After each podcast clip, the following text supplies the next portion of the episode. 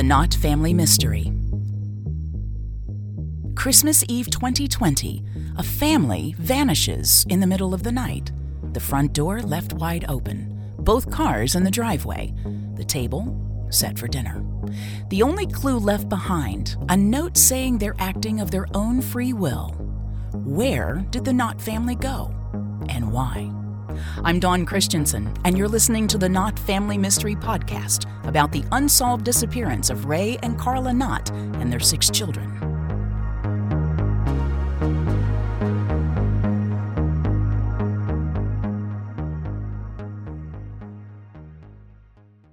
Is the coast clear? Great. Welcome to the secret version of Untying the Knots.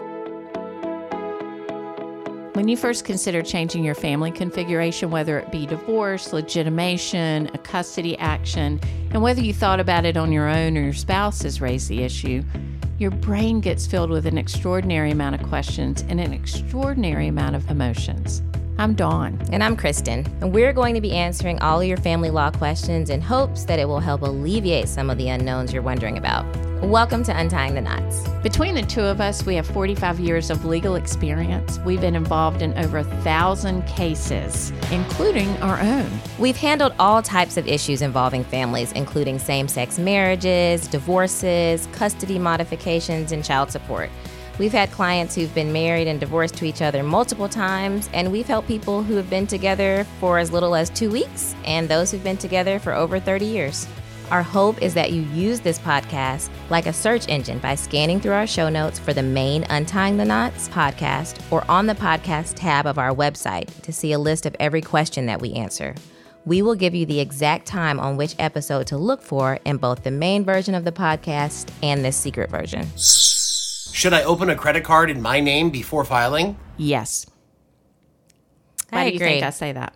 I agree. If for no other reason than to have the resources to go through the process, but also I have I represent a lot of female clients and it happens to be that in a lot of situations the their spouse has the more financial control in the relationship.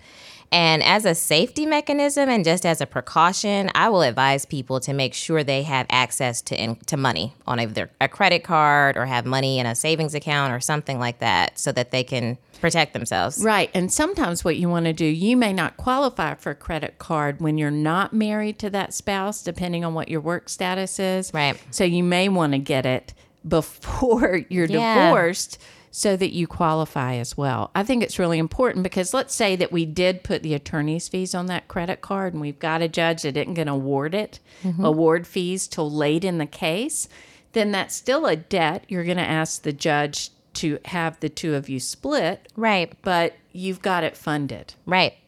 So yes, I think it's a really good idea.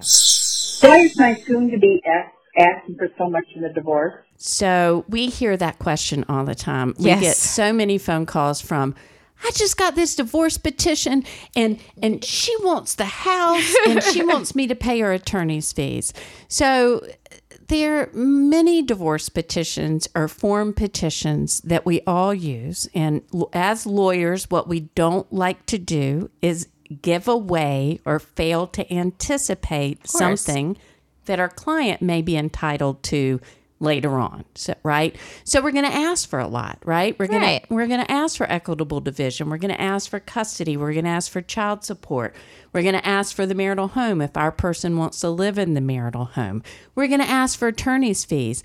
The mere fact that it's being asked for which is just it an ask Right. not a requirement Right. in the divorce petition doesn't mean you're getting it Exactly. And so often people, when they see that initial petition, are like, what? But remember that as part of this process, you'll be served with a petition, but you have an opportunity to respond to that petition in your answer, which is where you either admit or deny what they've requested. Do I agree with this request? Do I not agree with this request? You have an opportunity to put that into writing your attorney will. Then you also have an opportunity to then ask for what you want from the court in your counterclaim. So the petition is not the end all be all. And from a legal standpoint, there are certain requests that must be made at the outset of the case, or just strategically, it makes most sense to do that. And that often happens, especially with attorney's fees. Right. Um, the one thing I want to say that you see in divorce petitions is the grounds for divorce. Right. Right. And we are a no fault state, meaning that you may plead for, and pleading means ask for, a divorce from the court without assigning fault to either side. And that the grounds for that in Georgia are called irreconcilable differences. We we just can't resolve the differences between us. As a general rule, we like to do irreconcilable differences because it does not inflame things right off the bat. Right. You can always amend your grounds for divorce to maybe adultery or cruel treatment, you know, something like that.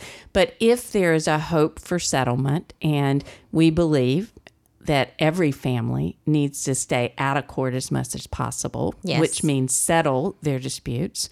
Um, if there's a hope for settlement, then you don't want to inflame it right off the bat. And um, and good lawyers will generally tell you that. We'll say, let's start out with irreconcilable differences and we can always amend. So a petition is just a request, doesn't mean they're getting it. And you get to lay out what you want in response to it. I propose with a ring that's a family heirloom. Can I get that back during the divorce? Yep. Oh, I was going to say no. Were you really? so think about this. You propose with a ring. You're not married yet. I give you the ring. Mm-hmm. What is it of yours? It's premarital property. Right. That's why I said, can I get it back? Oh. No. Oh, duh. But that's a good explanation as to why you can't get it back because you've given it to someone before you got married. It's not marital property, it was a gift. I, I just had this come up with a current client who was like, I want my engagement ring back and the and the wedding ring. And um I think there can be some argument over the wedding ring if it was Right. given after the actual marriage was legal. But an engagement ring, you just had to chalk that up. I mean, it was a gift that you gave um, before the marriage and in consideration of you getting married and y'all got married. So it's Yeah, because you're forming a marital contract. Right. So that's part of the marital contract, right? So I and I just mediated this case last week where one of the biggest issues was getting back that family heirloom and the sisters are all over the guy. Get Mm-hmm. it back, get it back. We never wanted you to give it to her to begin with. I'm like, no. so think about that when you're proposing to someone. You Right. Well, the giv- sisters were really mad that they, that mama didn't give it to them. I'm sure. Will I actually have to split my family inheritance with my spouse? Probably not. So let's say you got an inheritance during the marriage from your dad and you kept it separate. Right. If that came into a joint account and y'all started commingling all those funds, then That- we may have an issue. Right. And it may become marital property that's divided. The court has discretion in how it divides it Right. but it may by commingling you turn it into marital property so you get an inheritance you keep it separate Yeah. Your best bet is to keep it in an account with only your name on it. Does my ex have a claim to assets that I brought into the marriage? Typically, no.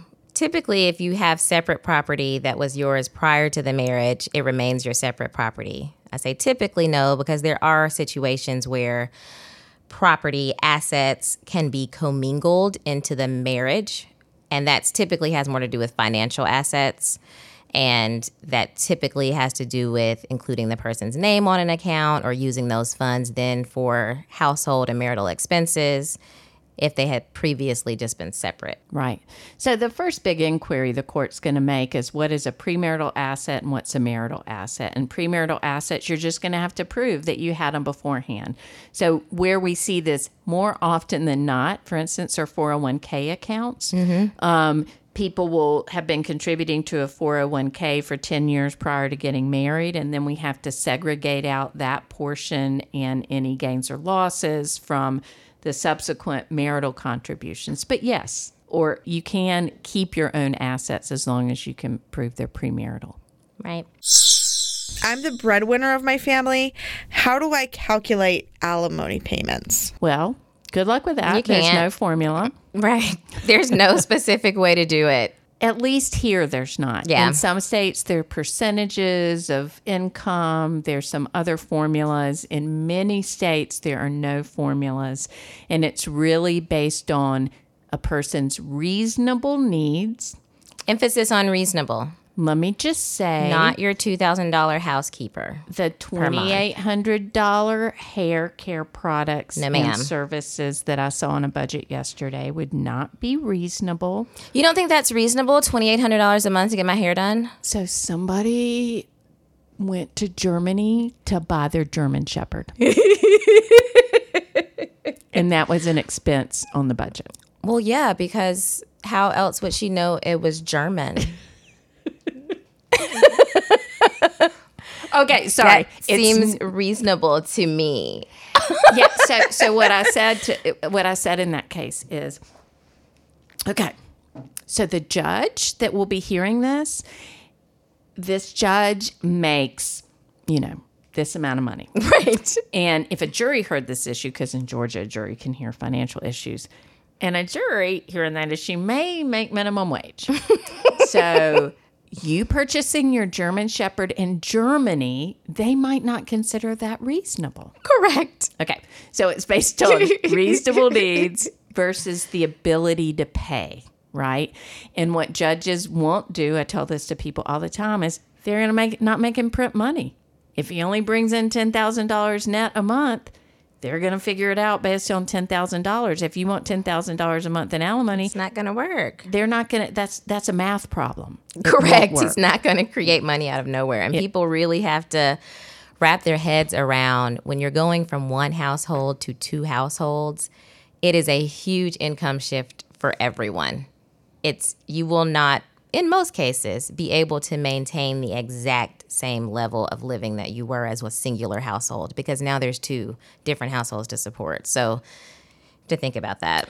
And the research is, you know, really clear. More women go into poverty as a result after- of divorce than men do. This podcast will be updated every few months to reflect any development in the law and any additional questions you might have. If there's a question you haven't heard answered, email us at info at smithfileslaw.com and we'll add it to one of our updates. Please share this podcast with any of your friends or family who have family law related questions. If you are in the state of Georgia and would like to reach out to our offices, please call us at 404 909 8300 or email us at info at smithfileslaw.com. The content on Untying the Knots does not constitute legal advice or the practice of law by Kristen Files, Dawn Smith, or Smith and Files LLC. Listening to the podcast does not form an attorney-client relationship between you and the podcasters. All listeners should consult with a qualified legal professional regarding their individual questions, needs, or issues that may be of concern. We are not responsible for any action taken by a reader based upon any information on this site. All of the content on the podcast is for general information and educational purposes only. Dawn Smith and Kristen Files are licensed to practice law in Georgia.